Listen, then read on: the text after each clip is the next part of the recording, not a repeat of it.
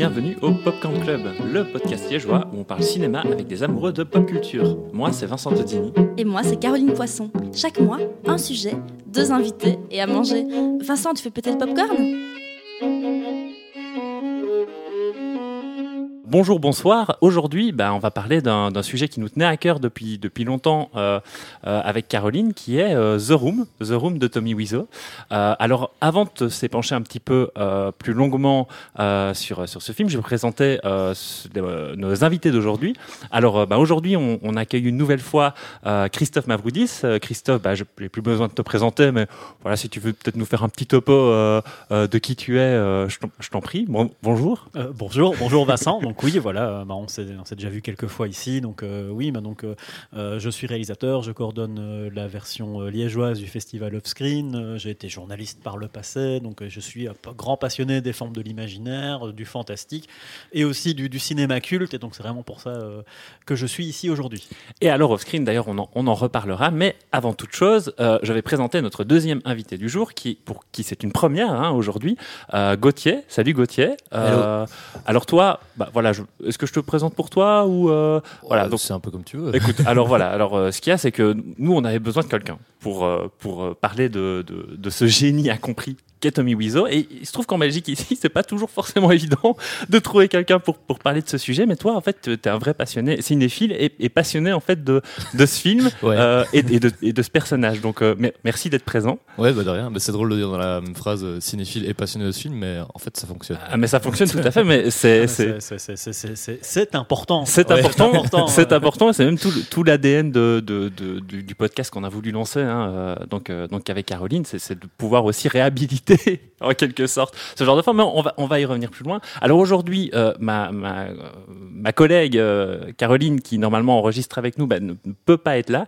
Euh, malheureusement, parfois, présenter des films, préparer des films comme The Room et se frotter à Tommy Wiseau, ça laisse des séquelles et malheureusement n'était pas suffisamment en forme aujourd'hui. Donc bah, voilà, malheureusement, elle, ne pourra pas être des nôtres aujourd'hui. Mais comme d'habitude, elle aime bien nous faire une petite présentation euh, du film et de quoi parle euh, le sujet dont on va traiter à chaque épisode. Et aujourd'hui, elle me, elle me l'a envoyé simplement. Et généralement, bah, je lui demande, mais euh, le film d'aujourd'hui, The Room, ça parle de quoi? Et là, contrairement à d'habitude, la question se pose vraiment. The Room, ça parle de quoi? Et alors effectivement, elle me elle me dit, mais en fait, The Room, c'est l'histoire d'un gars qui veut vendre son appartement, en fait il fait visiter, c'est des journées portes ouvertes, il fait visiter des tas de gens chez lui, et, en fait, les mecs font comme s'ils étaient chez eux. Alors, est-ce que c'est ça, ou est-ce que c'est sa deuxième proposition, un film d'horreur avec un homme corbeau? Messieurs, euh, The Room, ça parle de quoi sérieusement? C'est un peu entre les deux, hein, au final. je pense que c'est un peu tout et, et, tout ça. Maintenant, je, Maintenant, The Room, je ne l'ai vu que deux fois, ce qui, est peu par rapport au nombre de visions que je peux faire de certains films. Je, vais, être très pleutre et, renvoyer la balle à Gauthier, qui lui connaît beaucoup mieux le film que moi et qui du coup en a une expertise que je ne possède pas. Donc je pense qu'il pourra au mieux synthétiser euh, ce qui fait tout le sel de, ce film. Bah, ce film, c'est euh, un peu tout, c'est un peu la vie. Euh, dans le sens que, en fait, il l'a il, l'a conçu, donc Tommy Wiseau, le réalisateur, l'a un peu conçu pour, pour être son masterpiece, quoi, vraiment son son, euh, son œuvre ultime, son, euh, son opus magnum. Enfin, on peut trouver toutes les métaphores qu'on veut, mais il a un peu conçu dans cette optique-là, quoi, avec beaucoup d'ambition. Et euh, il a essayé de faire tenir toutes les émotions humaines possibles et imaginables dedans, quoi, en fait. Dans... Et c'est ce qu'il dit, ça. Euh, oui, bah il a, il a dans, dans, sa façon de parler autour, il a un côté, euh, ouais, il a un côté bigger than life comme ça. Euh, où euh, il, il alors il dit toujours, pour l'imiter, il faut prendre un accent russe là. Il dit toujours, you can cry, you can laugh, but please express yourself and don't hurt each other. Il dit toujours ça. Il le fait bien. oui, oui, oui, il lui manque je, je, me demande si c'est pas Tommy Wiseau lui-même. Ah, bah, évidemment, ouais, mais on a, on a tous un peu de Tommy Wiseau en, nous, il faut le savoir. Mais... Thomas l'oiseau. Thomas, Thomas l'oiseau. mais du coup, du coup, il a, ouais, pour moi, c'est un peu c'est un peu ça quoi. The Room, c'est un, un, mec qui décide de faire un de faire un film avec toutes les références qu'il a, mais toutes tout dans le désordre et euh, toutes mal interprétées, mais avec beaucoup de passion et de, et de ferveur, et, euh, et, qui essaie de parler de toutes les émotions humaines, mais dans un cadre qui est un cadre très moyen, quoi, finalement, parce que c'est la vie d'un banquier qui, dont, la femme le trompe, et puis fin, quoi. C'est un peu ça. Alors, dit comme ça, ça paraît être un, petit drame intimiste, génial, qui se passe dans une pièce, hein, puisque ça s'appelle The Room, parce que c'est la seule raison pour laquelle je pense que le film peut s'appeler comme ça, mais c'est pas la seule particularité aussi de ce film, c'est que ce film est réputé donc, parce qu'il y a peut-être des gens qui ne savent pas du tout de quoi on parle là pour le moment, euh, qui est réputé pour être l'un des plus mauvais films du monde. Euh, pourquoi? Alors, je crois qu'il y a tout un tas de raisons à donner. Là, je me tourne Oui, vers. Christophe qui est là en train de faire une grimace et de se dire ouais par où je vais commencer? Oui, bah c'est surtout que euh, il y, a- il y a beaucoup de, de- de films auxquels on, on accorde ce genre de qualificatif. Donc il y a des films d'Ed Wood, dont Plan 9, il y a Virus Cannibal de, de Bruno Mattei. Donc je veux dire, il y a parfois un peu une espèce de, de petite compétition à quel est le pire. Une des caractéristiques pour moi du, du- du pire de The Room, c'est que justement, en fait, c'est un petit drame intimiste. Alors que très souvent, quand on parle de nanar, bon, le film est parfois, le terme est parfois à prendre avec des pincettes, Mhm, mais euh, nanar série B, série Z ou des trucs ainsi, on est la majeure partie du temps dans du film de genre qui est, qui est propice quand il n'a pas les moyens à être, euh, à, être à la hauteur de ses ambitions, à générer des images complètement, complètement loufoques et, bigger than life. Euh, tu peux imaginer qu'un zombie qui est mal fichu, bah, ça va se voir très vite, euh, peu importe le dispositif qu'il y a autour.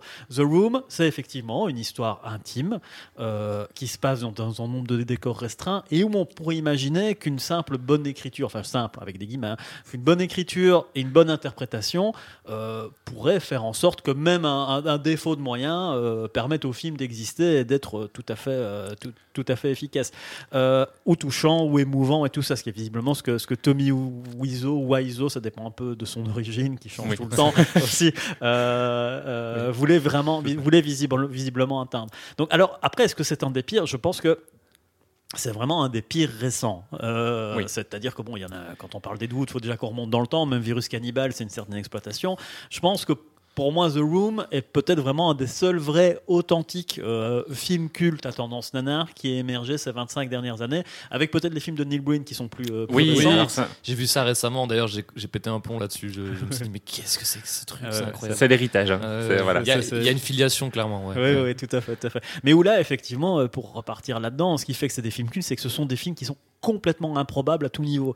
Donc, euh, on parle pas de, de Sharknado qu'on prend souvent comme ça, où c'est des films qui sont expressément conçus pour que euh, le public délirant. Rien qu'avec des pitchs qui sont complètement improbables et tous plus improbables les uns que les autres. The Room, comme, comme Gauthier le disait, tu sens qu'il y a une envie à la base de quand même toucher le spectateur. En tout cas, c'est ce qui est dit.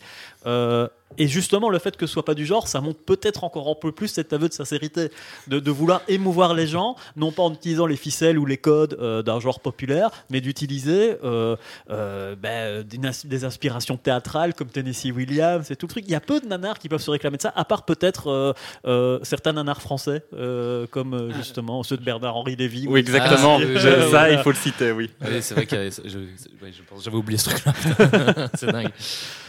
Donc voilà, donc de, de quoi parle-vous Mais finalement, est-ce que, euh, est-ce que vous, est-ce qu'on a eu un pitch du film? Finalement, euh, ah oui, donc tu l'as fait tout à l'heure. Hein. T'as, Bah, t'as un peu pitché le film. Après, je pense qu'il y a mille façons de le pitcher, mais Voilà. en fait, si tu le pitches vraiment de façon euh, neutre, c'est euh, C'est- l'histoire d'un d'un banquier qui ne ressemble pas du tout à un banquier d'ailleurs, qui ne ressemble à. On sait pas à quoi il ressemble. Mais justement, moi, il y a un truc que j'ai pas Ouais. forcément compris dans le film, c'est qu'à un moment, moi, je pensais qu'il faisait partie d'une entreprise informatique. Non, en fait, en fait, euh, c'est tellement mal euh, raconté qu'en fait, en fait, sa femme Lisa, apparemment, n'est pas que euh, euh, un démon euh, venu de l'enfer plus euh, une femme au foyer euh, classique, parce que c'est un peu comme ça qu'on la présente. Apparemment, elle bosse dans le business informatique, mais il y a une seule phrase du film où elle le dit et euh, qui passe tellement inaperçue qu'on comprend même pas de quoi elle parle en fait. Ok. Et, euh, et à un moment donné, alors qu'ils sont en train de s'engueuler, enfin pas de s'engueuler, mais de discuter, elle, elle dit, elle dit juste euh, You're right, the, uh, the computer business is, is uh, too, uh, too concurrential ou quelque chose comme ah, ça. mais Enfin, je pensais qu'elle parlait du boulot de competitive. Tommy, moi, et je l'ai vu plusieurs fois le film. Mais non, je te jure. En fait, en fait, elle parle de parce que ils sont en train de parler de leurs difficultés euh, financières, enfin Mhm. un truc comme ça, et elle dit une phrase de ce genre-là. Et pareil aussi au début, j'étais là, mais il bossait pas dans une banque. Enfin, et en fait, je de ce que moi j'ai compris au fur et à mesure des visionnages, c'est qu'elle parle de son boulot, mais enfin c'est tellement, c'est comme son meilleur ami Marc. Il est tout le temps en mode yeah, I got a lot of work. euh, il dit tout le temps ça, mais on, On sait pas ce qu'il fait. on le voit jamais. Pas ce Il n'existe que à travers son amitié euh, avec Johnny et Ça, à travers vrai qu'il le- couche, avec- qu'il couche avec Lisa. Il n'existe pas autrement. Et c'est vrai que c'est, s'il y a un truc qui répète, je pense que c'est une des répliques les plus souvent répétées dans Ouais. ce film, c'est Johnny is my best Ouais. friend. Ouais, ouais, ouais, et on insiste bien là-dessus. euh, He's very sensitive. He's very sensitive. He's a good man. Ceci dit, c'est intéressant pour même toute l'histoire du film qu'il y a autour, c'est qu'il dit ça de Greg Sestero, avec lequel effectivement Tommy Wiseau a un rapport qui est euh, d'amitié ou d'amitié toxique vampirique. En fait, c'est- quelque chose Alors- sur lequel j'aimerais bien parler Mhm. justement ici. Alors pour revenir un petit peu effectivement, donc ça je vais te laisser euh, euh, continuer sur ce sujet, mais donc pour repréciser, il y a en gros trois acteurs principaux dans ce film. Il y a euh, donc Johnny euh, c'est juste Johnny, je ne sais plus. C'est Johnny quelque chose. Euh, Johnny, ouais. c'est juste Johnny. Je pense qu'il n'a pas de nom Tu parles, de famille. tu parles hein, du, du, du personnage. Du personnage Ouais, dans le Johnny, film. ouais, de Tommy Wiseau. Je pense qu'il n'a pas de nom de famille, donc c'est qui est interprété par Tommy Wiseau, qui est Mhm. donc à la fois le réalisateur du film, le scénariste et le producteur. Voilà. Encore d'autres Euh, trucs à mon avis, mais oui, au moins ça. je oui. pense. ouais, peut-être que c'est lui qui a apporté les cafés. hein, je sais pas. Euh, et donc, euh, il s'est entouré pour ça de son meilleur ami de l'époque. Enfin, que je ne sais pas s'ils sont toujours amis pour le moment, qui est Greg Sestero, une espèce de, de- voilà de beau gosse comme ça, euh, un blondinet, euh, voilà, qui, qui, qui l'a un peu vampirisé. Mais ça, tu, reviendras un peu là-dessus. Et alors, ils avaient casté une, nana pour jouer la femme de Johnny euh, euh, dans le film, qui est, euh, j'ai oublié son nom, mais donc voilà, ça ce sont les trois acteurs principaux et donc deux meilleurs potes qui jouent respectivement le premier rôle et un peu l'un des seconds rôles du film, quoi. Si, si je me trompe pas, en fait, dans, dans, l'histoire qui est, d'ailleurs relatée dans The Disaster Artist, qui est tirée d'un roman, enfin d'un livre que, que, que Greg Sestero a écrit, euh, relatant justement le tournage de, The Room. Euh, à la base, euh, Sestero et, et Wiseau euh, se connaissent de, cours de théâtre qui suivaient. Euh, ils ont commencé à lier un lien d'amitié qui d'ailleurs, semble-t-il, déplaisait à la mère de Greg Sestero, dans le sens où il disait il y a ce type qui débarque comme ça, qui, qui demande grosso modo qu'on lui demande pas d'où vient son argent, quelles sont ses, origi- ses- ses origines et quel est son âge.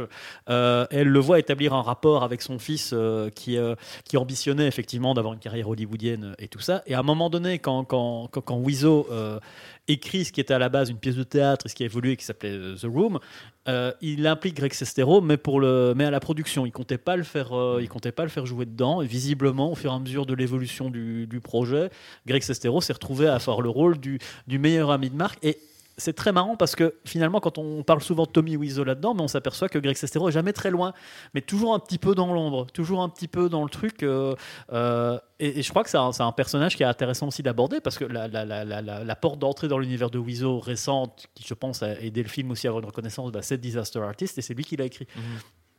Donc euh, je pense que c'est intéressant d'en parler. écrit euh, donc le bouquin. Le bouquin. Euh, évidemment, il n'a pas signé le scénario Non, non, euh, dont James Franco s'est servi Non, pour, fait, pour faire l'adaptation au cinéma. Mais effectivement, le, le bouquin donc vient de lui, où en fait il y a un côté autobiographique où il explique Oui, les dessous du film, en Mhm. fait, Entre autres. tout en étant assez honnête sur le, le, côté un peu apocalyptique, cataclysmique de, de voilà. où- Il y, y a plein de choses à dire en fait. On peut autant parler du film lui-même. Je pense qu'on pourrait déjà parler des heures de ce qui se passe dans le film, mais aussi on peut parler des heures de ce qui se passe à l'extérieur, Ouais. euh, et encore des heures du personnage de Tommy Wiseau, euh, Wiseau et, et- et tout ça. Il y a eu un, un documentaire qui a été tourné. Je ne sais pas si Gauthier tu en as entendu parler de Room Full of Spoon. Euh, Euh, oui, je je sais plus si je l'ai vu. En fait, j'ai. Mais en fait, c'est difficile de le voir parce qu'il a été, il a été, c'est une enquête presque, je crois, qui a été tournée Mm. pendant 5 ans Oui. d'un- fan canadien du film.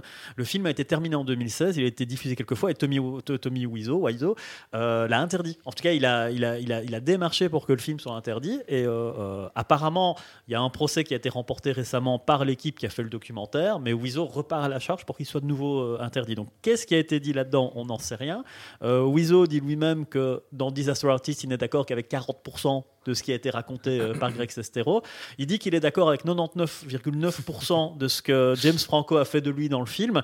Euh. Et, et pour, pour l'anecdote, je sais pas, un- je, vais laisser, je vais laisser la parole à Gauthier après. C'est pour l'anecdote, il a, lorsque James Franco lui a demandé, mais le, le- le- le dernier 0 0,1% avec lequel tu n'es pas d'accord, apparemment c'est Wiseau qui aurait dit, bah écoute, au début du film, euh, je, regardais, je regardais le film, je trouvais que la lumière n'était pas top et tout ça. En fait, c'est parce que visiblement, il aurait regardé le film avec ses lunettes de soleil. oui, je me rappelle de ça. euh, il le dit dans.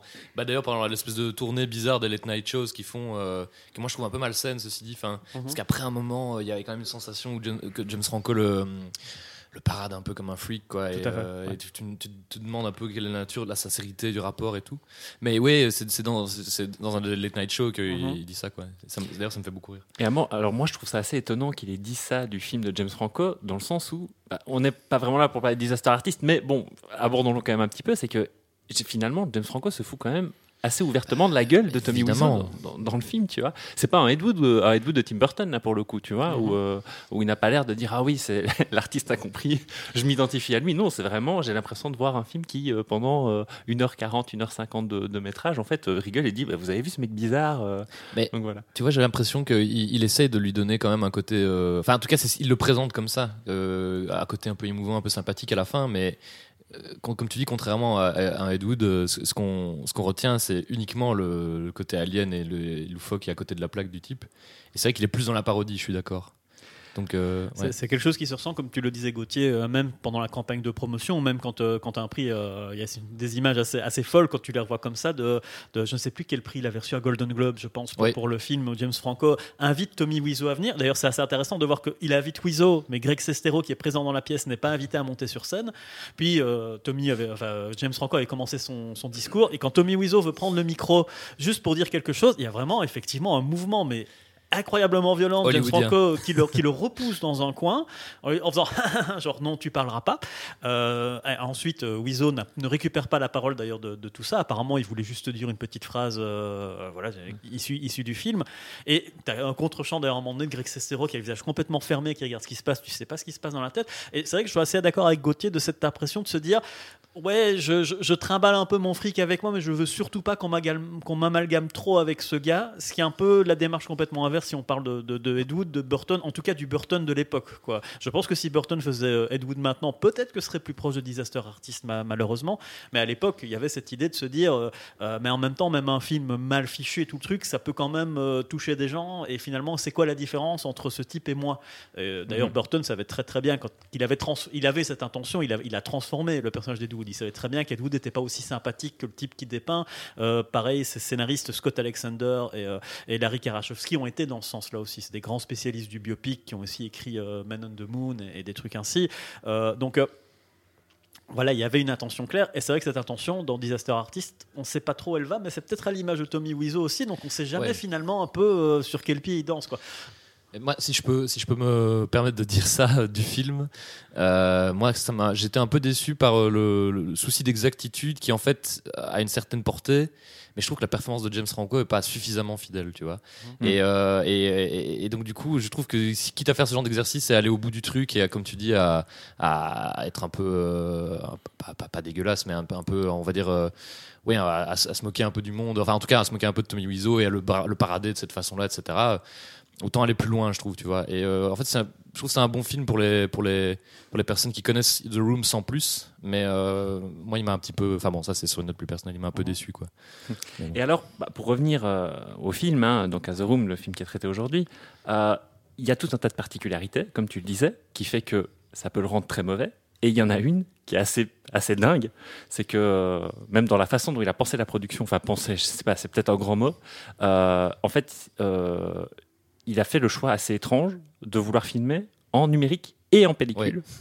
et ça a donné lieu à des, des situations un peu ubuesques. Tu, me- tu me disais ça en Euh, champ oui, bah, avant-hier. après, je connais pas le détail. Peut-être que Gauthier connaît, connaît plus de détails par rapport à ça. Mais tout ce que je sais, c'est que visiblement, euh, il, aurait, il aurait choisi cette solution euh, parce qu'on était dans la transition. Donc le film sort en 2003. Donc effectivement, il est tourné au début des années 2000 quand, le Ouais, ça, je crois le- en 2001, je crois. Voilà, quand le numérique commence à, à remplacer, euh, à remplacer la pellicule, et visiblement étant pris un peu dans, dans ce tournant, bah, il se dit bon, bah, tant qu'à faire, je vais le faire avec les deux, sans, sans du tout d'ailleurs savoir de mon côté, quand je vois le film, ce qui a été tourné en numérique et ce qui a été tourné en, Ouais. en pellicule. Je sais pas du tout euh, ce qu'il en est. Parce que tout est baveux.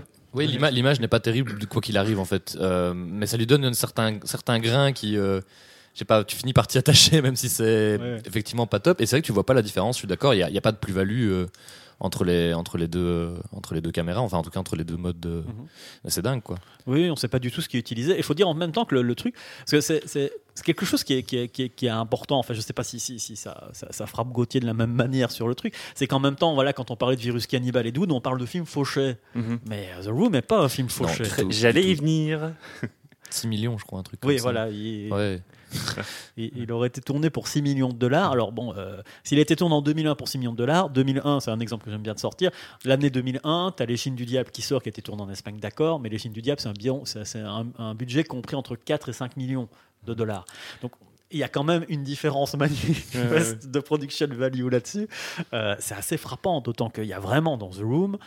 En fait, je- je- c'est- peut-être intéressant. Moi, je vais, je vais parler- partager mon expérience de spectateur la première fois que je l'ai vu. Euh, C'est assez récemment. hein. Euh, C'était justement dans le cadre du Festival of Screen euh, qu'on avait fait ici à Liège. C'était dans le cadre du Pirate Movie Club avec, Mhm, mhm. avec Caro et tout le truc. Justement. voilà. Donc, une- encore une pensée pour, pour Caro qui a permis à 40 personnes de découvrir The Room. À Liège, génial. Liège. yes Euh, c'est que le Je trouve personnellement que les, les 20 premières minutes, on est juste vraiment dans du mauvais film.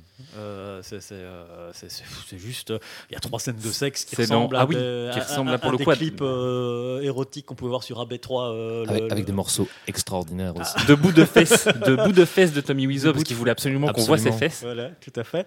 Et je trouve que le moment où ça, ça dérape complètement, c'est déjà quand l'histoire commence à s'installer et qu'on s'aperçoit qu'elle s'installe. Voilà, et qu'on commence à avoir ce toit d'immeuble euh, qui a été tourné en dépit- complètement en dépit du bon sens, puisque les, les scènes sur le toit ont été tournées sur du green key, Mhm. euh, qui se voit, mais à des kilomètres à la ronde. Et on a notamment une scène absolument folle où d'un coup, il y a une histoire qui s'emballe euh, avec euh, le jeune Denis comme ça qui est menacé par un euh, par un Denis qu'en fait qu'on avait découvert un peu au début c'est un des personnages qu'on voit le plus c'est le, le jeune protégé de, de, de Johnny qui, est, qui visiblement voulait regarder Johnny qui sautait sa nana. Enfin il trouvait ça Oui, sympa. alors déjà, il y a quelque chose de très très bizarre là-dedans et on n'arrive jamais à comprendre exactement la Non, nature mais- de la relation de ce gamin avec ce couple qui, est, qui est un peu borderline. ah oui oui ça, c'est plus que borderline. Apparemment Tommy Wiseau dit que c'est parce que c'est un c'est un handicapé Mais oui, mais c'est ce qui est absurde parce qu'il joue pas vraiment comme un handicapé. Exactement. Il a l'air d'avoir 30 ans. Il a 30 ans, l'acteur, c'est certain. Et on est censé jouer une sorte de gamin de 17 ans ou un truc Ouais, comme ça. ouais. Enfin, il y a rien qui fonctionne. Oui, tout à fait. Et, Et- qui se fait donc agresser dans cette scène-là. Et là, d'un coup, tout s'emballe. C'est-à-dire qu'il y a une espèce de dealer qui le menace avec un flingue. Pour tout le 50 truc. dollars. hein. Pour 50 dollars. Euh, Il y a Wizo qui débarque avec son pote euh, Marc. Et, euh, Il et- dit et- on va l'amener à la police. Oui, oui, on va l'amener à la police. Il débarque He's avec, going to jail. il, il débarque avec, euh, avec aussi euh, Lisa, donc sa compagne, et la mère de Lisa. Et là, donc, la mère de Lisa, que le personnage de, de Denis ne connaît que depuis euh, une heure ou deux, visiblement. Et Denis se ramasse une espèce de, de, de, scène de larmes de la part de Lisa qui dit Mais qu'est-ce que tu fais Qui se déchire. dans le. Et là, c'est pour moi, c'est le moment où tout, tout, tout- tout- toute la valeur du film explose, en fait. Ouais. Parce qu'on se dit non, Rien- je, je n'arrive à coller aucune espèce de logique qui permettrait de déterminer ce qui se passe ou ce que les gens ont voulu faire ici. Alors, Il y, a, il y a plusieurs scènes comme ça. Pardon. Oui, vas-y, vas-y. En Non. fait, justement, j'allais, j'allais venir, je vais te renvoyer la parole. Euh, tu parlais de, de cette scène-là qui te semble très symptomatique, en fait, finalement, de l'échec du film, en tout cas, ou peut-être de ce qui fait son génie. Et moi, justement, j'allais vous poser la question, mais maintenant j'ai la réponse pour toi. Quelle est pour vous mais la pire scène, celle qui fonctionne, de, même à l'échelle de tout le film, qui fonctionne le moins Il y en a plusieurs, mais il y en a la première qui me vient, euh, c'est la scène qui, pour moi, justement, dans, dans le sens de ce que tu disais, tu sais, de euh, ah, cette scène en fait n'a juste aucun sens et euh, le reste était mauvais, mais se suivait narrativement. Ici, je ne comprends même pas où on, en- on veut en venir. Et ben, il y a une scène comme ça qui est encore pire, je trouve. C'est euh, une scène qui se passe dans une ruelle, d'ailleurs, qui, qui est en carton pâte, c'est très clair. Eh ben, tu sais quoi, je pense à la même. ouais, je crois qu'on et- pense à la même. Et en fait, donc, on voit ce personnage insignifiant qui, euh, qui apparemment aime bien s'envoyer en l'air chez Johnny. Oui, parce voilà. qu'effectivement, il y a des personnages secondaires, ça, on, on l'a pas dit, parce qu'on a l'impression que ce film est, est super euh, réduit, restreint, mais en fait, il y a plein plein de petits plein de rôles secondaires, il y a plein de personnages, oui. qui apparaissent, qui disparaissent, qui sont échangeables. Bon. Mhm. Et donc du coup, euh, celui-là, par contre, l'acteur n'est pas échangeable parce qu'il il, il- il- il a l'air de, de prendre plaisir à surjouer. Il a l'air de savoir qu'il est dans un truc euh, Oui. mauvais. En fait, lui, c'est ça qui est Mhm. bien. Et y il y a cette scène où il croise Johnny. Euh, et déjà c'est très drôle parce qu'au début du plan on voit juste Johnny marcher comme ça sans but et puis euh, oh il se retourne il le oh hi voilà. enfin ces transitions qui ne fonctionnent pas et il le croise et, euh, et en fait il lui explique toute une histoire qu'on vient de voir quelques instants auparavant Exactement. à propos de, ce- de, de- de ces sous-vêtements qui auraient été retrouvés dans un canapé. Et à la fin de toute cette histoire, qui est une histoire juste euh, ben, un peu gênante, mais voilà, c'est Ouais. pas très intéressant, Johnny, pour conclure, il fait That's life. Yes, that's right. Et alors, il y a Voilà. plein, y a de trucs qui tombe. fonctionnent pas. Alors oui, Oui. alors oui, alors non seulement, alors il se passe ça, mais c'est surtout la logique de, de te faire raconter tout ce discours. Oui. Alors que cinq minutes avant, t'as vu tout. Tu viens de le voir, il y a, y a rien qui est apporté en plus. Il y a rien qui a avorté en plus. Et juste après, tu sais pas pourquoi ils veulent jouer au football américain. Et en plus, à partir de là, le film, je sais pas pourquoi, cadre super mal cette scène. Oui, C'est super mal cadré. Ils, ils sont quatre à jouer, et puis tu vois La caméra, c'est pas trop quoi. Exactement, tu vois, tu vois euh, deux- tiers de, de champ libre sur la gauche, alors que tous les personnages sont sur la droite, et tu vois un seul Ouais. perso en train de jouer au foot et, et de lancer une balle dans le vide comme ça. Des personnages en smoking sans qu'on sa- sache pourquoi. Et ça, alors celle-là, c'est même pas la même. Ah oui, oui, c'est mais, c'est vrai ouais, que plus loin, il joue en smoking euh, Oui, et oui. euh, je crois, je crois que c'est sous-entendu qu'il se prépare pour le mariage, mais c'est tellement mal amené qu'on est obligé de le déduire vraiment en réfléchissant, en faisant des calculs mathématiques dans sa tête. Quoi. Exactement. Et alors, je pense que ces scènes-là, parce que là, il y avait une particularité du film, c'est qu'en fait, il se présente comme un drame, mais je pense que Tommy Wiseau a voulu quand même y insérer pas mal de comédie. Un peu d'humour. un peu d'humour Ouais. et donc sa logique euh, bah, humoristique j'ai l'impression qu'elle est plus proche du slapstick ou d'un truc comme ça où il faut que les personnages chutent en Oui. fait pour faire rire. Et vrai, effectivement, en les deux scènes qu'on évoquait, c'est qu'à un moment, à la toute fin, euh, où le gars euh, raconte son histoire qu'on a vu cinq minutes avant, il tombe sur une poubelle et on ne sait pas pourquoi, mais il tombe sur la poubelle. Mais c'est Marc qui le fait tomber parce que il est, il est trop impatient d'entendre parler de cette histoire de sous-vêtements. Donc il lui fait euh, Come on, tell me Il l'attrape et le type tombe sur la poubelle. Voilà. Et après, il faut, Et le- alors- et après, il faut peut-être l'emmener au docteur, on sait pas. C'est ça. Oui, oui. Effectivement. Effectivement, si vous n'avez pas vu The Room, vous vous dites, mais c'est complètement idiot. Oui. Oui, c'est complètement Voilà. idiot. Et c'est ce qui se passe dans le film. Et, et ceci dit, je pense que ça va dans le sens de ce que Gauthier disait, c'est un peu la vie. Et je me demande si Tommy, Tom- Tommy Wiseau, Wiseau, à chaque fois je vais le ramener comme ça parce que c'est- l'intrigue du personnage, de- du personnage de, de Wiseau, lui-même, parce que c'est un mystère. C'est qui est-il?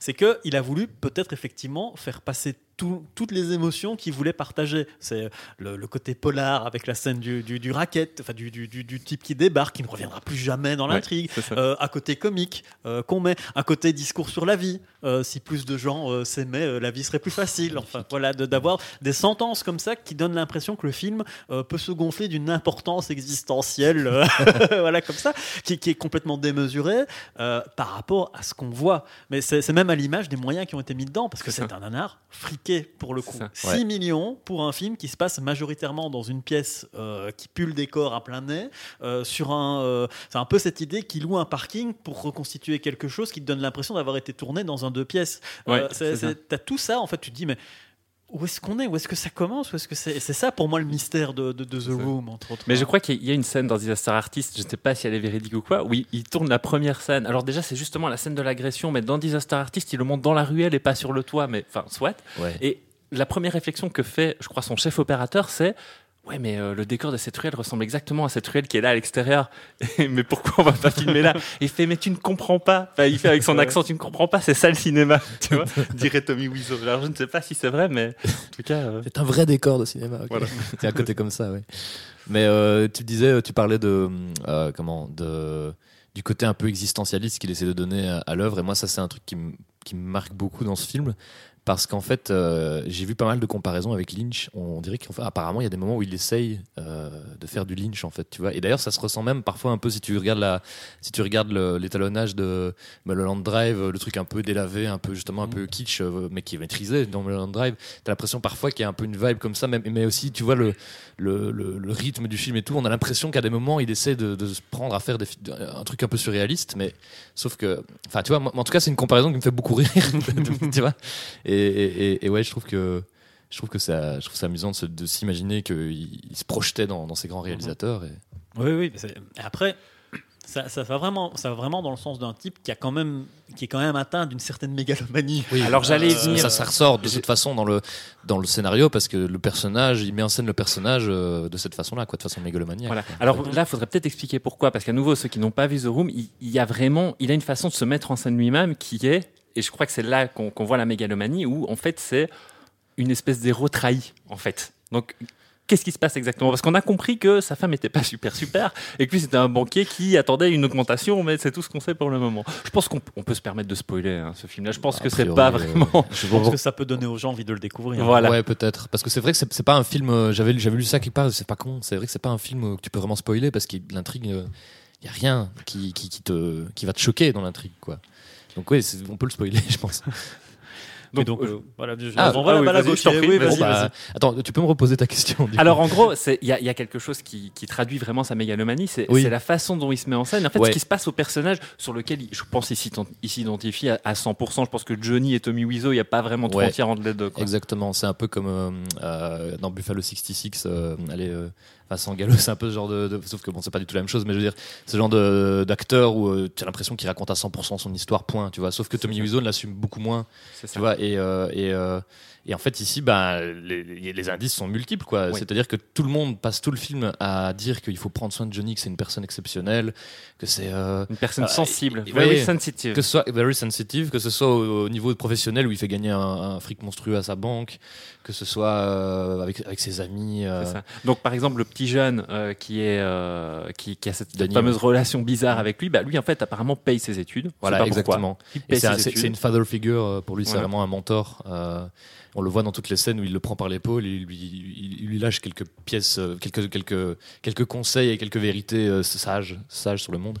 Et, euh, et, et donc du coup, il y a ça, il y a le fait effectivement qu'il se met beaucoup en scène dans des scènes de sexe, euh, mais euh, de façon très esthétisée. Euh, alors il a un corps très étrange. Tommy Wiseau, il est très, Il Alors, est très musculeux. il est hein. très musculeux, mais d'une façon qui est un peu malsaine. Il, est un peu cicatrisé C'est aussi. un, peu- un peu comme le corps de Schwarzenegger maintenant. Oui, il y a Oui. un côté comme ça, Ouais. c'est vrai. Mais en, en- c'est bizarre parce qu'il est à la fois très, comme tu dis, très musculeux, mais en même temps, il se met des. Alors, le- les costumes du film sont une catastrophe absolue, mais mais il se met des costumes qui qui qui qui, qui, qui, qui, renvoient à, à quelque chose de tout à fait inverse, des trucs toujours trop larges qui lui vont Ouais. pas du tout, etc. Exactement. Et t'as l'impression que pour lui, c'est l'idée d'être euh, un mec euh, un mec bien, un mec, euh, tu vois, ce, ce costume trop grand là qu'il met, et tout. Il a son idée de ce que ça renvoie comme. Et alors ça, c'est le premier aspect du film. Et le deuxième aspect, je- on, on peut juste amener ça comme ça, parce que c'est vrai que tout n'est pas toujours clair dans le film. Et le deuxième aspect, c'est que euh, même si il fait tout bien, il y a cette espèce de démon qui est sa, qui est sa femme en fait, qui, euh, qui, qui passe son temps à le trahir. Son meilleur ami le trahit et lui il dit mais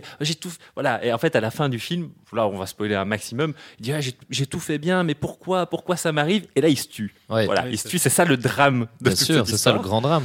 Euh, il ramasse toute l'injustice existentielle. euh, c'est vrai qu'il n'est pas récompensé pour sa bienveillance et tout le truc. Maintenant, le, le film, en plus, quand on le revend au- au-delà, en plus de tout ça, c'est que c'est un film qui est affreusement misogyne. Oui, oui, oui, Ah oui, oui, oui, Ah oui, c'est de plus en plus évident euh, quand tu le regardes parce que, euh, comme on le disait tantôt, il y a, y, y y ces rôles féminins qui sont cantonnés vraiment à, à, je veux dire, à, à certaines tâches, euh, on va dire, oui, de, de type. euh, merde, je trouve plus le mot. Enfin bref, oui, euh, femme au foyer, etc. en permanence, Oui, oui, ou en tout cas, elles ne jouent que des rôles qui sont stéréotypés. Et en plus de ça, euh, effectivement, la source de tous ces problèmes, c'est toujours euh, et toute leur discussion tourne autour du fait que les femmes sont des démons incompréhensibles qui jouent avec leurs émotions. Oui. Il comme- y a que ça, il y a que ça. Je trouve ça, c'est juste ce que tu dis. C'est la Lisa, c'est soit une, une femme au foyer parfaite, soit un démon Ouais, total. Mais ouais. alors, en plus, même dans les discussions qu'elle a avec sa mère, Sa mère, Oui, on les, ça, on les présente comme des gens inintéressants. Oui, oui, enfin, ou, mais sa mère qui lui dit, mais enfin, euh, grâce à Johnny, t'as un bon train de vie, donc tu ne peux pas envisager de le quitter, non pas parce qu'elle ne l'aime plus ou quoi que ce soit, c'est dire, mais enfin, grâce à lui, t'as Il te faut des- une situation. il te faut une situation. exactement. C'est assez absolument atroce d'entendre c'est que ça. ça. C'est toujours très drôle d'ailleurs d'entendre. Il y a un petit making-of qui, qui circule sur YouTube sur le truc. On voit l'interprète de, de la mère de Lisa qui parle de son personnage et qui a l'air d'être un peu dans un trip à la, à la, Wiseau aussi. C'est-à-dire qu'elle le définit. Elle dit Je me suis inspiré de toutes les femmes que je connais et tout le truc. Donc il y a quelque chose qui constamment en décalage entre, entre les intentions, le résultat, la manière dont tout ça se transforme. Et je trouve que Gauthier t'a dit un truc intéressant en disant tout à l'heure, il y a quelque chose que, que, n'assume pas dans The Room, et je pense aussi que c'est ce qui a paradoxalement permis au film de vivre après, c'est qu'il a transformé le résultat en, euh, en un objet culte. C'est- Et là, pour Mhm. le coup, c'est là que tu, tu vois un peu que le, le, le type a, a- a au moins le mérite quelque part euh, d'avoir réussi à organiser toute la vie du film après en se disant le trip, ex- le, le trip existentiel que je voulais faire est parti dans autre chose. Et je pense par contre qu'il a, il a, il a saisi le côté de se dire bah, si le public en fait autre chose, je vais aller dans le sens du public. Et, Mhm. et je vais transformer ça pour, euh, pour en faire un succès. C'est vrai qu'il a eu euh, quelque chose que j'ignorais avant de me renseigner un peu sur le film pour, pour justement ce podcast, c'est qu'en fait c'est lui qui a organisé après, euh, après la sortie du film euh, les séances de minuit. Donc il a vraiment capitalisé sur le Mhm. côté, euh, côté culte et, et inattendu et rigolard du truc pour en fait le rentabiliser. Le fameux panneau qui, qui- qui annonçait The Room Oui, alors ça, à- Hollywood. Il faut, faut un peu expliquer. hein, Voilà, parce que, donc apparemment, je, je te laisse expliquer, il a payé pour avoir un panneau euh, qui a annoncé une fortune à nouveau, hein, comme euh, pour le, le financement de son film, qui a annoncé sur je ne sais quelle avenue euh, hollywoodienne Ouais, que le film allait, c'était un coming soon, et avec juste la gueule en fait de, Tommy Wiseau comme ça de face, Ouais, ouais. avec son œil un peu tombant, et oh, le, le côté un peu inquiétant qui tu sens pas que ça annonce un drame, ça, un Et truc comme ça. il, se serait servi du, du panneau en question pour euh, ensuite dans la distribution euh, vanter les, enfin c'était par là que tu pouvais avoir le numéro pour réserver les séances et tout le truc. Et donc il a vraiment entretenu le côté on se lance des cuillères et tout le truc. Et, et dans, dans une interview que, que Sestero a fait, en fait, il explique que lui, une fois que le film a été fini en 2003, bon, bah, il a vu les premières séances, puis il s'est dit, bon, bah, c'est bon, je passe à autre chose. Euh, le, euh, donc, visiblement, il y a un gap qui se produit entre 2003 et 2008 où Sestero bah, essaye de faire. euh, il a une carrière de modène, de mannequin. C'est vraiment le type, il a la gueule de ça. Hein. Euh, Mhm. Sestero, t'as l'impression que tu aurais pu le mettre dans un boys band ou dans n'importe quoi, ou dans, dans de la pub pour slip sans aucun souci. Et, et en fait, il y a un journaliste qui le rappelle apparemment en 2008 qui dit Je viens, je viens de voir The Room Room dans une salle absolument démentielle et tout le truc. Euh, et donc là, d'un coup, euh, Sestero se rend compte que le film existe encore et même qu'il a acquis euh, une réputation culte. Euh, 2008, c'est d'ailleurs la période plus ou moins. Je crois que c'est en 2007 que Nanarland fait une chronique du Mhm. film. C'est la première fois que j'en avais entendu parler euh, et, et tout ça. Et donc, c'est le moment où le film, visiblement, a, a grandi dans la tête des gens pendant 5 ans pour obtenir une oracule qui depuis n'a- fait que se développer puisque le film ensuite a je dirais il a- il a encore joué là maintenant euh, dans, un- dans un cinéma en Angleterre à Londres le Prince Charles si je ne me trompe pas. J'ai été voir le site récemment il y a encore moyen de réserver le film c'est-à-dire qu'une fois par mois il y a une séance. Alors pour le moment à cause du Covid on peut pas lancer des cuillères et des trucs ainsi mais normalement c'est des séances qui sont conçues vraiment pour le côté festif d'être devant un objet euh, où Incroyable. il participe il, est, il est très dans le truc Un euh, peu comme le Pirate Movie Club au final, mais. Ah oui, ça. C'est une autre échelle. C'est une autre échelle. Bah, je crois que c'est pas un hasard si c'est au Pirate Movie Club euh, qu'on a découvert The Room Ouais, ici ouais, à Liège pour la pour la première fois quoi. Donc euh, oui parce que à ce niveau-là vous disiez que euh, enfin on l'avait dit hors antenne je crois je ne sais pas si c'est des fois un peu le problème euh, qu'en fait il, il a une vie qui n'est pas forcément tout à fait visible ici en Europe, tu disais, je ne sais pas si c'est tout à fait vrai, en Belgique ou en France, alors que dans les pays anglo-saxons, il fait véritablement l'objet euh, d'un- d'une aura, bah, comme tu disais, culte, mais au sens premier du terme. Bah, j'ai l'impression que ça commence à arriver dans les pays, euh, pays peut-être pas francophones, enfin en tout cas dans les pays non anglophones. Mais c'est vrai que euh, aux États-Unis et alors du coup effectivement en Angleterre, euh, ça fait un moment que, que ça a acquis ce statut de film culte. euh, et ici, je crois que c'est en train d'arriver. Alors peut-être que le film de James Franco a aidé vu que vu que les films de James Franco sont quand même très fort relayés. euh, Mhm. Par chez nous, enfin euh, au départ parce que maintenant il, fait moins de films en ce moment, mais euh, mais, mais du coup euh, je pense que ça a aidé quoi.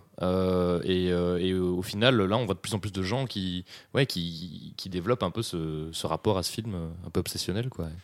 Il faut bien dire aussi en même temps que la, la tradition dans laquelle The Room a pu, a pu être distribuée, je veux dire, qui est celle de la, du, film culte, donc des projections de minuit où le, où le, le public est hyper participatif, se déguise dans les personnages, c'est pas quelque chose qu'on connaît beaucoup ici euh, chez, Mhm. chez les Français, Ouais. chez les francophones, c'est pas quelque chose qui est très, euh, très couru. Je pense que le film a été diffusé euh, au Grand Rex en France, ça devait être vers 2013, 2014 et tout ça, donc je crois que c'était certainement une Nanarland ou un truc du style. Oui. Ce qui là, pour le coup, est très raccord avec, avec le reste, mais c'est un peu une anomalie. Voilà, tout à fait. Ici, c'est pas. si, si on se balade à Liège ou peut-être un petit peu plus à Bruxelles, mais c'est difficile. De, même des projections du Rocky Horror Picture Show avec les gens déguisés et tout le truc, c'est pas des choses qui se mettent en place facilement. C'est très anglo-saxon, en tout cas, pour, comme, comme manière de vivre le film comme une expérience collective, euh, où quelque part, le film est jamais que le support à un amusement complet des gens qui sont dans la salle. Quoi. Euh, Oui, D'ailleurs, enfin, je sais pas, euh, je serais curieux de savoir comment Gauthier a vécu le film la première fois, comment il l'a vu, mais c'est très dur de le revoir quand t'es pas dans une salle avec des gens, euh, pour moi. Alors ben moi j'ai pas ce rapport là Mhm. dans le sens que alors je suis d'accord avec toi que c'est jubilatoire de le voir avec des gens qui, qui sont euh, soit dont c'est le premier visionnage, soit des gens qui, qui, qui Mhm. connaissent et qui se réjouissent de le revoir. Maintenant, là, je viens de le revoir tout seul, juste avant de venir euh, au podcast, et euh, j'ai cru que ça allait être un peu pénible, mais en fait, je sais pas expliquer ça. Je crois que justement James Franco avait dit ça, et, et euh, là-dessus, je trouve qu'il a pas tort, même si on avait critiqué bien largement tantôt euh, son, sa façon de gérer euh, tout, enfin voilà, tout, tout, tout le personnage de Tommy Wiseau et tout. Euh, il avait dit ça, il avait dit It's a very watchable film. Et c'est pas faux en fait. À part là, comme tu dis, le début, tout début du film, c'est juste mauvais, il y a rien de drôle.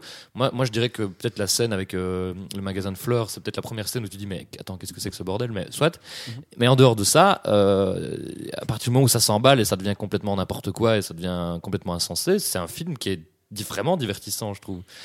Mais voilà, ça reste débattable. Hein, euh, mais, mais moi, je, en tout cas, euh, je, je- je me suis surpris à me dire, bah, en fait, même tout seul, j'ai bien aimé le revoir. Quoi. Donc, Mhm. euh, Et aussi parce qu'il est jalonné finalement, euh, surtout quand tu le connais un peu, de, de répliques qui finalement sont devenues très emblématiques, Bien très sûr. cultes.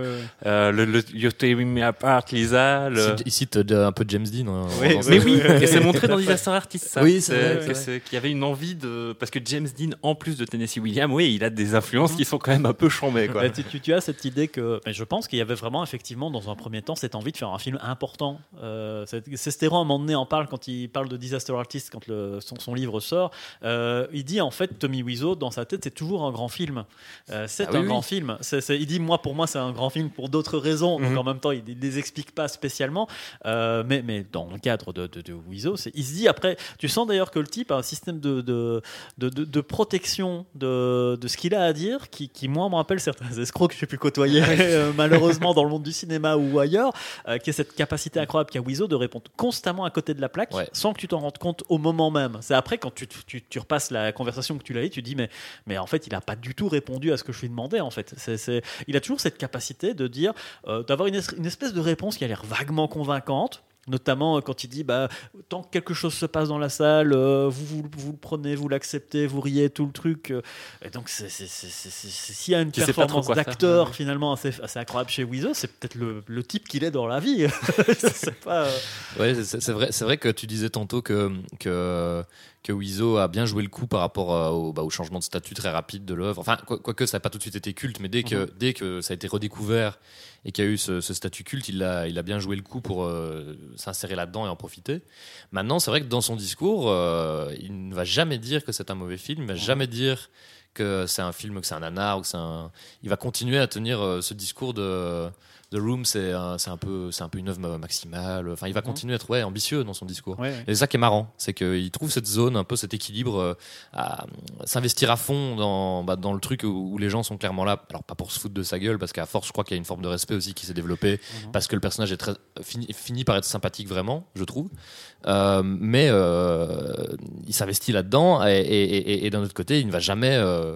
Il va jamais lâcher le morceau quoi. Il- euh, après, après, c'est peut-être aussi une question d'ego et ça doit être difficile aussi, je- j'imagine, de, de voir tous ses rêves euh, éclater en morceaux euh, bah, avec tout le monde qui se moque de soi. Euh, c'est- je- je- des fois, je pense à ça, je me dis mais c'est pas évident quoi, surtout dans- rester sur le devant de la scène après. Je pense que lui a, a réussi à gérer ce tournant, là où Greg Sestero, par contre, lui semble toujours être encore, être encore assez victime collatérale de, de ce qui se passe. C'est-à-dire, Ouais, il peu. essaie de transformer ce qui se passe, et voilà. Mais par exemple, tu vois bien que quand, euh, bah, il y a l'anecdote qu'on disait, Disaster Artist, on invite Tommy Wiseau à venir parler du film, lui, est, lui en est absent.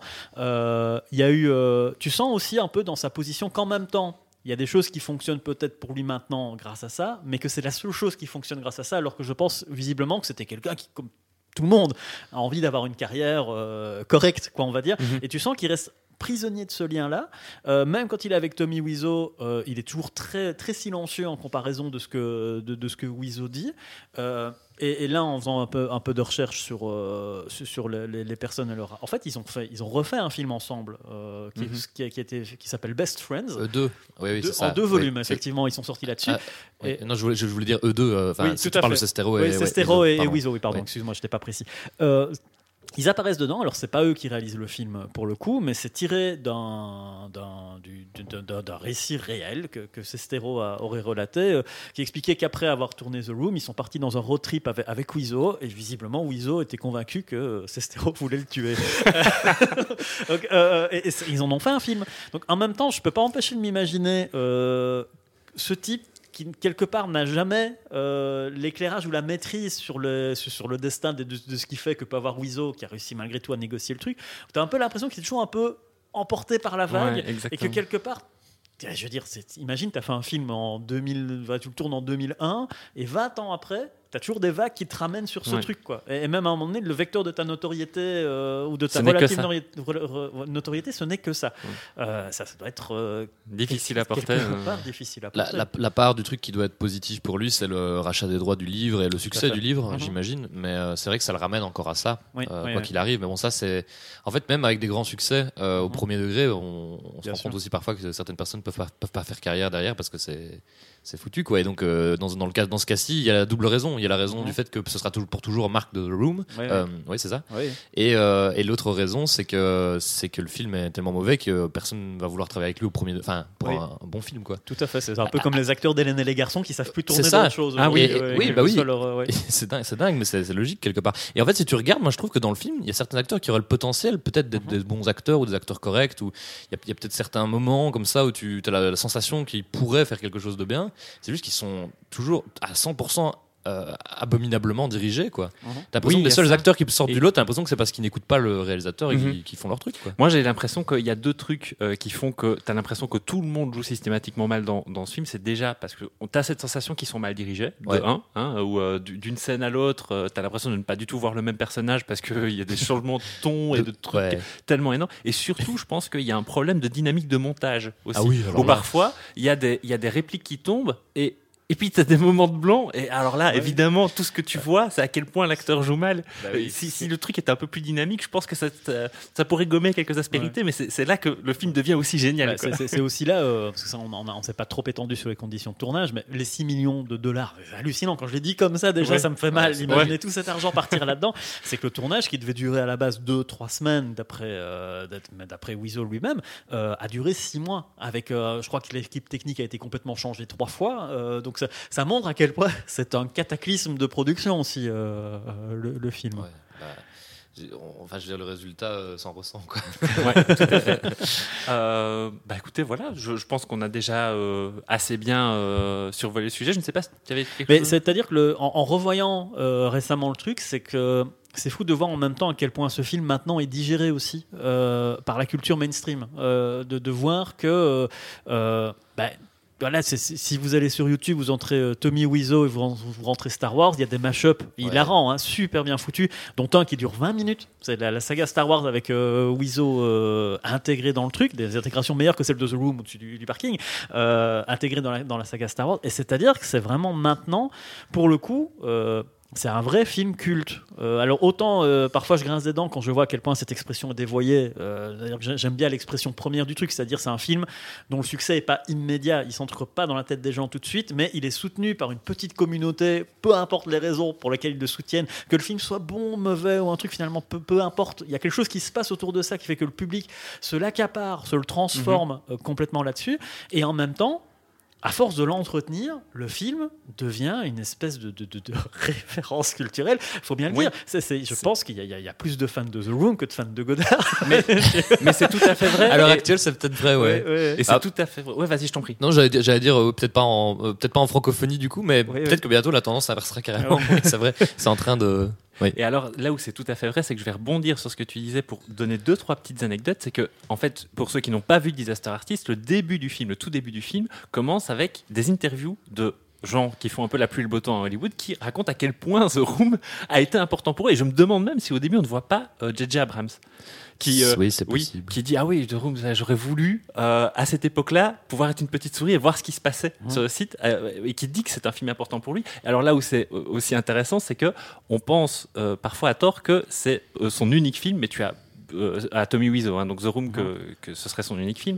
Tu as déjà euh, prouvé le contraire parce qu'effectivement, il y a eu un autre film donc, euh, avec Rex Sterling, mais il n'y a pas que ça. Il y a aussi, à cause de peut-être l'oracule qu'il avait à Hollywood, lorsque le projet de Samurai Cop 2 a été lancé, les gens se sont dit ça, ça va être génial pour le crowdfunding. Il faut absolument annoncer que Tommy Wiseau sera dans le film. Et effectivement, Tommy Wiseau est dans euh, Samurai Cop 2. Ah, il est dedans. Oui, euh, oui. oui, il est dans, Ah, oui, il est dans Samurai Cop 2. Ok, donc voilà, parce si que jamais vous, à un moment, il avait euh, aussi lancé un projet de sitcom à un moment, euh, donc euh, enfin il l'a fait d'ailleurs. Je pense qu'il a tourné les premiers épisodes et tout le truc, donc il capitalise très très clairement. Mais je pense que euh, il y a à la fois à côté, j'assume pas dans le genre où il joue le jeu du bah, un peu du freak hollywoodien quoi mais il le joue à fond pardon, pa- Mhm. paradoxalement de se dire ouais bon voilà c'est un type on sait pas d'où il vient c'est visiblement il viendrait il, serait né en Pologne euh, il aurait vendu des oiseaux c'est pour ça que son nom ce qui est un pseudonyme serait Wizo oiseau Mhm. des, des petits oiseaux en plastique hein, je veux dire pas, pas, pas des vrais il serait fait casser la gueule en France il aurait fait un accident enfin par la police, par la police. euh, voilà, il y, a- il y a plein de trucs. Y a- forcément, c'est un personnage mystérieux, donc ça intrigue évidemment euh, beaucoup de trucs. Il y a toute une aura autour. Et quand il en parle, lui dit. euh, ce qui est très drôle, c'est je crois qu'il y a une interview où on lui propose une énième fois la question d'où est-ce que vous venez? Et euh, il dit euh, Bah, en ce moment, euh, je dirais New, New Orleans. Donc euh, en fait, Ah oui. il, il- il- il- il se cache même plus du fait que euh, ça dépend un peu quoi. Il, il préfère dire une ville des États-Unis, en tout cas, c'est sûr, Mhm. parce qu'il préfère considérer qu'il vient des USA, mais il, il dit un peu une ville différente quand ça le chante. Quoi. Il, il s'en cache même pas quoi. Enfin, Ouais, ouais, c'est- c'est- Alors que là, le plus probable, hein, on le répète, ce serait qu'il vienne a priori d'Europe de l'Est. Ouais, voilà. totalement. Mais la- son accent d'ailleurs euh, ressort par, par, par moment dans certains, Mhm. certaines répliques très très fort quoi. Et euh, c'est même étonnant euh, parce qu'il y a des, des- des moments où on entend très bien qu'il essaie à fond d'émuler l'accent américain. Il y a des moments qui sont parfois refaits en studio aussi, on les entend, euh, qui sont redoublés. qui- Oui, ça se voit, il y a où- pas où de- son accent, est- enfin, euh, tu te dis, mais comment est-ce que tu. Ça, c'est même pas la même personne, quoi.